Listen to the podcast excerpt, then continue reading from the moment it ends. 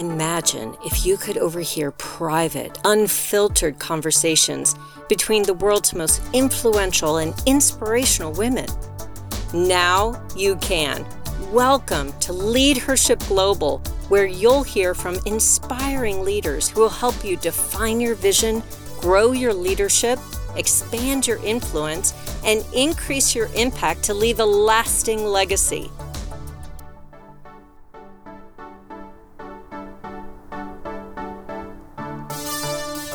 Hello, everyone, and welcome to this week's episode of the Leadership Global podcast. We're so glad that all of you have turned in today. And today we have a discussion that I think everyone is going to be able to relate to, and that's microaggression. Microaggressions are a big deal. And today we're going to talk about how to deal with microaggression with Michaela Lusignan. She's the Vice President of Strategic Growth at Gannett, part of the USA Today network. And today we're going to be talking about how to talk out microaggressions and when to walk away. Again, I think this is such a relevant subject that everyone is going to be able to relate to. You know, just to level set, microaggressions that's a term that's used for everyday, subtle, intentional, and oftentimes even unintentional interactions or behaviors that communicate some sort of bias, some sort of bias towards historically marginalized groups. These are thinly veiled, everyday instances of racism, homophobia, sexism, and more that you may see in the world. So, to be clear, the micro and microaggressions doesn't mean that these acts can't have really big, life changing impacts. In fact, they can, which is all the more reason to address them when you see them. Now, the difference between microaggressions and overt discrimination or macroaggressions is that people who commit microaggressions might not even be aware of them. Microaggressions are closely tied to implicit biases, which are the attitudes, the stereotypes, the assumptions that we may not even be aware of that can creep into our minds and affect our actions. They're sometimes also known as thoughts about people that you didn't even know you had. So, research about microaggressions, although they're seemingly small and sometimes very innocent offenses, can actually take real psychological toll on the mental health of their recipients. And this toll can actually lead to aggression, to anger, to depression, and even lower work productivity and problem solving abilities. Plus, they can affect a work or school environment, making it more more hostile, less validating, and perpetuating this stereotype threat the fear of confirming existing stereotypes about one's group, which can have really negative impact on confidence and on achievement. So it's not very hard to put some thought into the biases that you might hold and become curious about the way that your words and actions might be perceived by others, to actually listen when people explain why certain remarks offend them, and then make it a habit to stop for just a beat and think before you speak especially before you're weighing in on someone's identity. So, to help us navigate the issue of microaggressions in the workplace, so we can all commit to working these things in order to create a more harmonious society and a more peaceable work environment, we are so lucky to welcome Michaela Luzignan to today's podcast. Now, before we get started, let me tell you just a little bit about Michaela. As I noticed, she's the vice president of strategic growth at Gannett, and that's part of the USA Today network. And Michaela's passion is protecting the First Amendment, supporting journalism, the integrity of truth, the right to start conversations in communities, and the protection of local businesses. Michaela believes it's our responsibility to protect citizens from nefarious practices and the abuse of personal data. Our focus in technology should be about building a beautiful and educational digital ecosystem which brings the world together. And so you can see why I am so excited to welcome Michaela to today's program. Michaela, thank you so much for being here. Wow, Linda, that was an exciting introduction. Um, I am so honored to be a member of Leadership Global. It's a great organization, and I'm excited to be here today talking about this topic with you. Thank you. And thank you so much for joining us. So, to begin with, Michaela, can you tell us a little bit about your journey and what's led you to have such passion around the issue of diversity, equity, inclusion, and really your sensitivity to this subject of microaggressions? Yeah, so um, I actually grew up uh, in a in a household with a single mom. And I grew up in that household in the deep south. Uh, my mother ended up giving up her law career so she could uh, work a job that allowed for overtime so I could be in a good school district and live in a safe neighborhood. Um, so we had a lot of challenges uh, growing up in my early childhood days. And one of the things that I found was going to an elementary school um, in the deep south where you uh, have a lot of stigmas around divorce at the time in the 80s um, it wasn't something that was normalized. Um, i was one of actually until i was in fifth grade i was only one of two uh, individuals in the entire school who had divorced parents. So it was difficult. And seeing really the kids didn't know any different. Um, we were cool to each other, right? Um, kids love each other and they want to be friends with everyone. And where they learn to not like other children is from the adults that they're around. And what I found uh, throughout elementary school was I had a lot of teachers who had stigmas against divorced parents and their children. And that rolled over into the way that they treated kids in school that they thought were unworthy or less than the other children. And from that, um, I think I, I just developed a passion around people who were either viewed as the underdogs or were oftentimes uh, on the receiving end of unconscious biases that people hold. Um, and and then as I got into my career in the newspaper industry, which I absolutely love, and and servitude is a big part of what I love to do. Um, I realized that the cards that we were dealt in life shouldn't dictate our future. It doesn't dictate our abilities. It should not dictate the jobs that we land or the careers that we have, and that we definitely shouldn't be held um, to a ground level of employment once we've arrived to the building. So I am passionate about starting conversations in communities and the betterment of our society. But it's also part of my life mission to start those conversations that are going to impact change within our workplaces, along with outside of our workplaces. And DEI is just one of those areas that I love. And I think that we have a lot of education to do around the space. Um, so I'm excited to help be part of that conversation to continue learning, of course, um, because we don't know everything, um, but also to help lend some insight to those who may say, I don't really understand what an unconscious bias is, or I don't believe that I have those, um, and help people navigate through what that might look like. That's uh, just so inspiring, Michaela. Thank you so much. And maybe to begin the conversation, let's start by level setting. You said that, you know, a lot of your passion um, sort of surrounds this idea of creating sensitivity around microaggression, creating awareness around unconscious bias. So let's level set by defining exactly what microaggression is. What makes microaggressions different from other rude or insensitive actions or comments? Yeah. So, and I think you overt. And I think that's what makes them at times hard to identify is it's not just an overt discrimination that comes out um, and oftentimes, the people who are levying microaggressions don't even realize that they are. Now, sometimes they're intentional, but oftentimes they're not intentional. And that's what makes them difficult to identify, not just for those who are committing microaggressions, but for those who are on the receiving end. Um, lots of times I work with women, and until they realize, oh, that was a microaggression, they just know that a comment didn't sit well with them or didn't feel good but they have a hard time putting their uh, finger on what exactly was that that just happened to me. Um, so, a couple examples I'll give you of microaggressions that happen in the workplace. Um, and these are actually top microaggressions against women. And what I find interesting is I um, spoke at a women's ERG, a, an employee resource group that we have. It's run by employees for employees.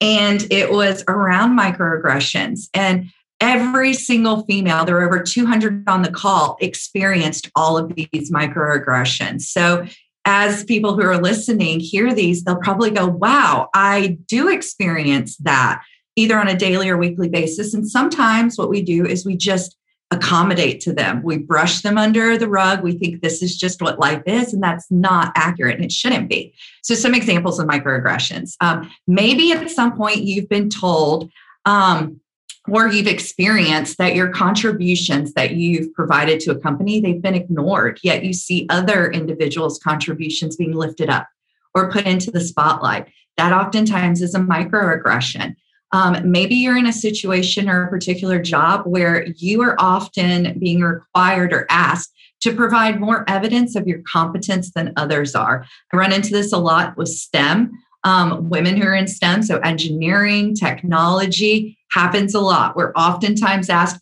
that, or we're told that's a really technical position, um, which I find really interesting that explaining to us how technical something is um, is often the first place a person goes. And that's not often where it goes when it's our male counterparts who are applying or, or looking at the same jobs. Um, another one is being addressed in a less professional way. Um, I actually have an example story of this. I have a, a new manager, um, and she is running a couple of teams right now. And she is working with a former publisher who's had years of experience. Um, but he often refers to her in staff meetings as dear or hun or sweetheart. And that diminishes her uh, standing in front of her staff. It brings her down to a different level. He is talking to her in a way that doesn't hold her up to the authority that she has. And oftentimes that can happen in the workplace, particularly in certain regions. I mean, I am in the South right now, I'm in Nashville, Tennessee. Um, and it is not uncommon for my Southern male counterparts to refer to me as a nickname that they think is endearing. However, in a business setting, it doesn't always come across as endearing. It can come across as talking down to someone.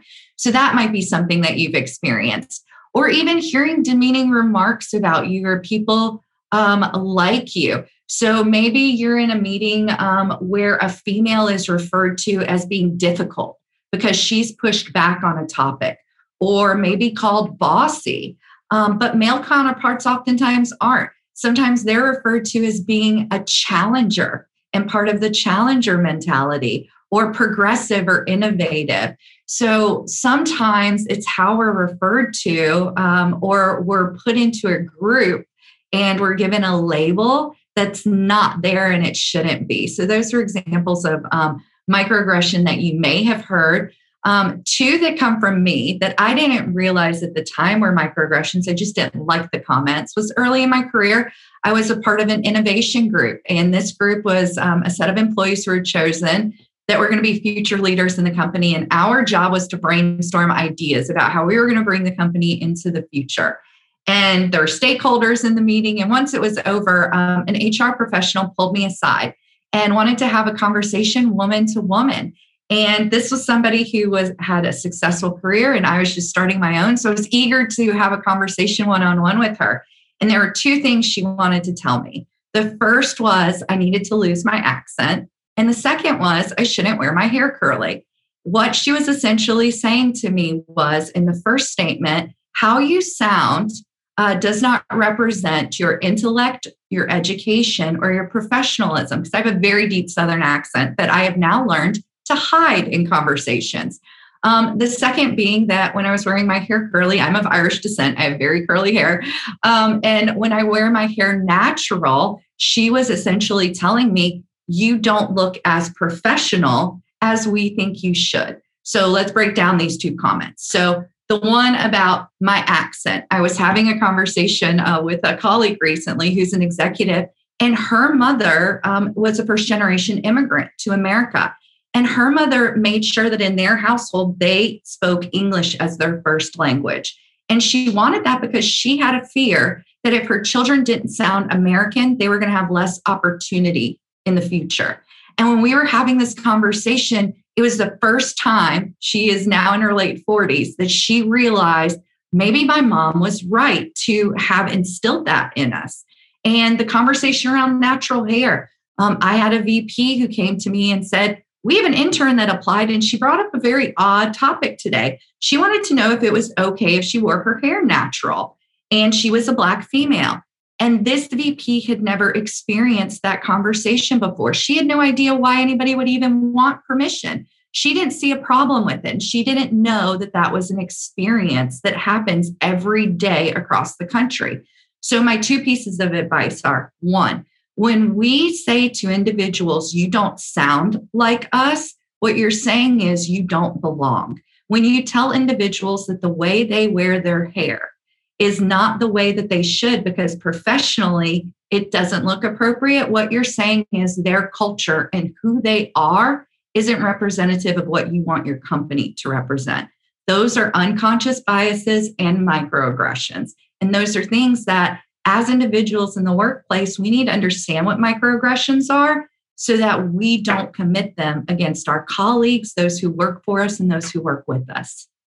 Yeah, so well said, Michaela. Thank you so much. And I love the one point that you noted where a term of endearment was actually seen as uh, condescending, right? It isn't necessarily appropriate for a male counterpart to call a female colleague honey, sweetie, dear. They may mean it eh, with a, a term of endearment, but in fact, it can be interpreted as condescending. So let's say you get into a conversation about current events, and let's say the conversation turns towards police and racism and police brutality. And as you know, the country is fairly divided on really um, sensitive topics like that. So maybe the conversation gets a little tense, and you interpret a few of the comments as microaggressions. What are your options then? How do you step into that conversation and gently uh, point out places in the conversation that you felt offended, that you felt were microaggressions? Yeah, so first off, confronting microaggressions can be really difficult. And what I would say is the first step to take is to analyze what is your environment that you're in. So, are you at work? And are you out on an open floor? You need to take that into consideration when the conversation's taking place. Are you outside um, the workplace? Or you may be in a public setting and you're with acquaintances, but maybe not somebody that you know extremely well? Or are you in a safe space? Are you um, in a safe environment and around friends and family? So I think first you have to take into consideration the environment that you're in. And do you actually want the conversation to proceed? Um, from there, um, uh, there's a, a, psychologist and an author um, who wrote a guide uh, recently, and it was published by the New York Times. And it's a guide to responding to microaggressions. His name is Dr. Kevin Nadal. And um, he had five tips, and I thought they were fantastic. And his five tips aren't, these are not on the responses, it's on deciding do you even respond? So his five tips are if I respond, could my physical safety be in danger? If I respond, will the person become defensive? And is that going to lead to an argument? If I respond, how is this going to affect my relationship with the person? So, are they a family member? Are they a coworker? That needs to be evaluated. And then, if I don't respond, am I going to regret not saying anything? Or if I don't respond, does that somehow let the other person believe that I accept what they're saying and that it's okay. So I think before you continue and engage in a conversation, several areas need to be evaluated. One, the environment that you're in and the situation that you're in. And two, how could potentially the other person react to this? So I think it's important to realize when you're going to respond to a microaggression, oftentimes the other person may not realize that what they said could have been offensive, right? They may not not only realize it, but they may not believe that what they said was sexist, racist, homophobic, etc. So understanding maybe where the other person's coming from too will help you decide do I continue this conversation and in what way? My next piece of advice would be um, don't call someone racist, sexist, uh, homophobic, or anything like that. The second you put someone on the defensive, you are going to have a problem. And I think the biggest area where I've seen mistakes made when somebody tries to confront microaggressions is they use terminology that are these brushstroke generalizations. Don't use words like they. if you're speaking about the police, talk about the specific police officer that you're talking about that committed a crime. Maybe there's a problem at a specific police entity where the majority of individuals have done something that you disagree with. But don't classify all police together. The same way all women shouldn't be classified into one grouping. And I think oftentimes where mistakes happen are those tropes or generalizations and brushstroke statements that get us into this position of defensiveness. Um, and, and that is one of the biggest problems. And the last thing I would say is all humans commit microaggressions. We know the situations that we live in, we know the people that we're exposed to. That is our world. So it is going to be common that you're going to do something at some point in time that is going to offend somebody else. And what is important is to not be defensive, but to become aware and learn from the biases that we all have, and then figure out how do we communicate better in the future so we're not offending those who we could have levied a microaggression against when we weren't intending to to begin with. Yeah. Wow. Such great advice. That is just all kinds of wisdom right there. Now, let's talk about how microaggressions actually harm people. We've talked a little bit about how to deal with the situation as it occurs, but how can it actually affect a workplace environment or a school environment or even a family discussion? How does it actually harm people? Yeah, well, and I think you pointed this out when you were talking about microaggressions in the beginning that they can have long term effects. So the word micro doesn't imply that there's a small impact on a person, it can have lifetime impacts. Those feelings can run really deep. So I think it's important to understand that that mental impacts and even the physical impacts of being hurt by microaggressions um, that it that it can be long term. Now that happens as individuals, but as a workplace, microaggressions can completely destroy the culture uh, of a work environment.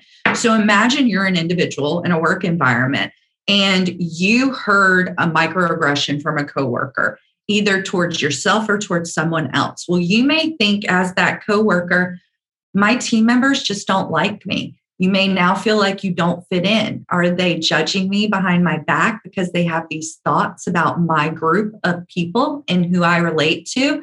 You may respond by becoming isolated. That employee may become less engaged in team building activities and exercises. They may have less social conversations around the water cooler and keep to themselves. Um, so that individual will start to detach and isolate on the flip side of that, their coworkers and team members may then see this individual as somebody who made themselves isolated or that they're a loner, that they're not happy with their job, they're not outgoing or polite. Um, maybe they're not a proactive team player. So, what ends up happening is you have one individual who thinks others don't like them, and then you have other colleagues who aren't aware that a microaggression was committed and they think, well, this employee just doesn't want to participate or be a team player. So the impacts on the workplace um, and unconscious biases can really cause large and widespread cultural problems across an organization. And I think that's why it's so important for leaders to become educated on what are microaggressions, how to manage through those. But it's also important for our HR services, CEOs, um, individuals who are running business units to start training on these areas to train employees what to do and what not to do, but also leaders and how to manage through microaggressions and make sure that people are actually aware of what they are and what they mean. Because what you don't want is a culture built around people creating uh, situations unconsciously and that's not actually how they feel or they don't realize that they're offending one of their coworkers. Yeah, that's so smart to reiterate the fact that, you know, we all are subject to the possibility of a microaggression simply because we not, may not be aware of our implicit biases. So, what do I do if I want to avoid subjecting people to microaggressions, especially as a leader? Or if I want to bring awareness to someone else's microaggressions in a non threatening way, maybe someone on the team that is alienating other team members. As a leader, how can I bring awareness? Of their microaggressions, but do so in a way that builds the relationship rather than tears it down? Yeah. So I, I would say one, um, there are some unconscious bias exercises that you can do as a team. And I would highly recommend those um, situations where you tell people to close their eyes and you walk them through a scenario and they're envisioning other people. Um, there was a great TED talk recently, and um, the exercise was closing your eyes and imagining that you're out to dinner. And uh, there's a couple next to you that that's celebrating their 20 year anniversary. Um, the next day you get on a plane and the pilot welcomes you. Um, and you got on that plane because you were going to a, a talk to listen to a ceo of an emerging tech company and as you went through that scenario did the couple next to you look like you or were they two men who had been married for 20 years when you got on the plane, was the pilot a black man? When you walked into that conference and saw the CEO of a tech organization, did she look like me? Or did you imagine somebody else? Those are great exercises to start bringing to life what unconscious biases look like. Don't be afraid to have those exercises. Then you're not calling individuals out. You're not pointing to people and saying, you're doing something wrong. What you're doing is you're allowing them to explore themselves in their own minds and that helps. Um, and I would say that's the first entry point. Now, for women who are trying to um, maybe in a fun way, in a lighthearted way, start checking individuals. Um, we like to call these hip checks. I heard that phrase used a few years ago by someone who's talking about um, aggressions towards women in, in the workplace. And, and the advice was to give a hip check. So here's a couple examples of what I mean by hip check. So imagine um, somebody questions your area of expertise or implies that you're not an expert. Well, one thing that you can do is um, stop the conversation right where it's at and say something along the lines of, Hey, that comment makes me wonder if it might be beneficial to you to know more about my background. Well, now what you've done is you've stopped the conversation exactly where it's at. You've pointed out to them that what they said isn't accurate. And now you're going to walk them through your background so that this doesn't happen again and they understand the level playing field that you're on. Another one could be um, maybe you're in a meeting, and this happens to a lot of females that I talk to where someone talks over them or interrupts them. So, one thing that you could do is say something along the lines of, Now, Steve, you know I'm not going to give up my floor until I'm good and ready. Laugh and take your floor back and continue talking. Or Another way to handle it is you could redirect the conversation to another female in the group. You could say something along the lines of, Steve, I'd love to hear what you say, but before we go there, I would actually like to hear what Laura thinks. That is another subtle way to do a hip check. So, my recommendation is one, start educating people on their unconscious biases. Don't point fingers, but allow them to explore that area themselves. Show examples of what unconscious biases are and then, if you need to be in a situation where you're helping others, um, show them how to point those out in subtle ways where they're not necessarily getting into a back and forth argument. What you've done is you've checked someone, you've made it apparent you didn't like the comment, and then you proceeded with your own conversation without letting it be about that particular topic. That's great. Those are really smart ways of navigating that sort of difficult and can be confrontational uh, situation with a lot of grace and a lot of diplomacy. So thank you so much. That was really, really smart. Now, to wrap up, you've already given us so much great advice around microaggressions, Michaela. Thank you so much.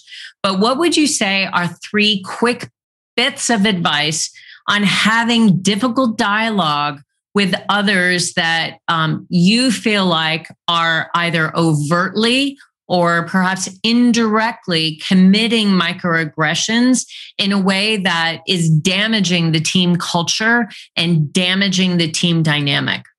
Yeah, so I would say first and foremost, educate yourself on what unconscious biases are. Um, acknowledge that you probably have them, your team has them, and make sure that you're able to demonstrate what they are to your team members, acknowledge them. Um, and when they happen, acknowledge the microaggression and find a way to move forward positively with your team. Um, the second would be to have responses ready. So go ahead and think through what are some of the most uh, pre- uh, relevant um, and predominant topics around microaggressions that can be seen in the workplace, if you're already prepared for them and then you have a set of ways, here's how I would encounter it. Here's how maybe this is something I would say get some hip checks ready on those topics. Um, go ahead and prepare yourself for it.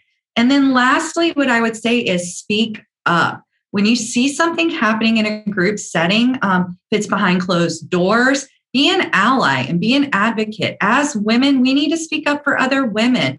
We should be speaking up for those with different backgrounds, religions, and situations. We should not be allowing microaggressions to be normalized. And we have at this point. They are normalized, we sweep them under the rug. So even if you're not the one that the aggression is directed towards, and you're not the one on the receiving end, you still have a responsibility to stop it, to acknowledge that it happened, and to make sure that the other person's aware that it's not okay what they did. I love that. Provided, as you said earlier, that they're in a safe place and that their physical self will not be under threat should they pursue to have that conversation. So I love that. I think this has been just an absolute masterclass in a very, very difficult and tenuous conversation around microaggressions, where those borders are, what the best way it is to handle those kinds of very sensitive conversations, and also to acknowledge within each one of us where our implicit biases may lie, how to uncover those things and how to deal with them. So I, I am so grateful to Michaela for all of the incredible wisdom and insight that you've shared with us so far. And now I'm going to switch gears a little bit because this is the LeadHERship Global podcast and ask about leadership advice. Kayla, you've had a phenomenal career and you know, you are an executive leader at one of the most prestigious media entities in the world. And along your path, you must have received incredible leadership advice um, that has really impacted you and helped create the kind of success, the level of success and achievement you now enjoy. So, what is the best leadership advice that you've ever received that you'd like to pass on to our listeners? Yeah, well, and um, as you know me, Linda, I love to talk. So I don't know that I can hold it to one. Um, but what I would say is so probably the first advice I got um, was pertaining to career trajectory. Phenomenal leaders. Um, I worked for a, a, great executive at Morris Communications, same as Everton Weeks. Um, and when I say great, I mean he would build up his employees, and that's why I say great. But he also was very good at making sure that you understood where you stand and what were smart decisions and not smart decisions. So the advice that he gave me, I really wanted this one job um, that it opened up, and I was so eager for it. And he told me, You're not ready yet. He said, You're not ready for this position. And let me tell you why. You need more breadth of knowledge. When you're building your career, stop thinking of this as climbing the ladder. Because if one of those steps on the ladder breaks, you're going to fall and you're going to slide all the way down it. Stop building a ladder of a career, instead, build a pyramid. Because if you build a pyramid and you get breadth and you're worried about that first and foremost, what you'll do is build a solid foundation and you'll never be worried about racing to the top because what's going to happen is you're always going to be chosen. You're going to be one of the ones who's looked at first because you have experience in so many different areas. So I like to look at every job as what am I going to get out of this job that sets me up three jobs from now? Um, and how is this helping the the thickness, if you will, of my pyramid that I'm trying to build. And I thought that was great advice for somebody who is new in their career to not worry about straight up trajectory, um, to worry about the foundation I was building for myself. Uh, and then the second tip that I will give, and then I will be done here. Um, it wasn't really a leadership tip, but it's a quote. Um, my family's big soccer fans. Um, I'm not an Everton soccer fan, um, but it's a quote by Dave Hickson, who played for Everton. And he said, um, I would break any bone in my body for any club I played for, but for Everton, I would die. And I think about that in every single leadership role that I'm in. How do I inspire my employees? How do I get employees to run through walls for me? How do I get them to love their job, to know that I am here, I'm the shoulders for them to stand on and support them and to remove obstacles? But that they want to come to work every single day. I want a team full of Dave Hicksons on my team. And I feel like if I approach leadership in that way, if I approach leadership with that quote in the back of my mind as a company, as an individual, that's where success really happens. So, two, two points of advice would be build your pyramid, don't climb the ladder straight to the top, and figure out how to get employees to run through walls for you. It's not about you being the boss. The more successful they are, the more successful you are. Oh, that is wonderful, Michaela. Love that. Both pieces of advice are so wise, incredible insight, and what a wonderful way to end today's discussion. So, thank you, Michaela, for offering this time and more importantly, your incredibly sage advice, your wisdom, your insight, and your guidance of how to navigate what can be a very sensitive issue of microaggression. So, Michaela, thank you so much. And to the LeadHERship Global podcast audience, Thank you for joining us and be sure to tune in next week to hear another extraordinary leader like Michaela um, that gives you actionable insight that you can put into practice today. Thank you. Thank you for joining Leadership Global, a podcast for and about unstoppable women stepping into courage, claiming their power, and embracing bold leadership.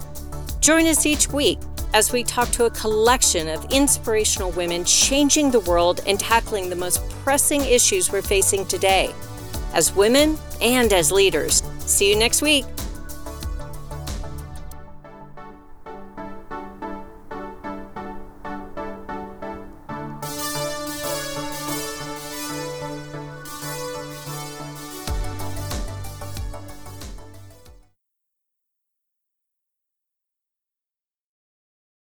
This podcast is a part of the C Suite Radio Network. For more top business podcasts, visit c-suiteradio.com.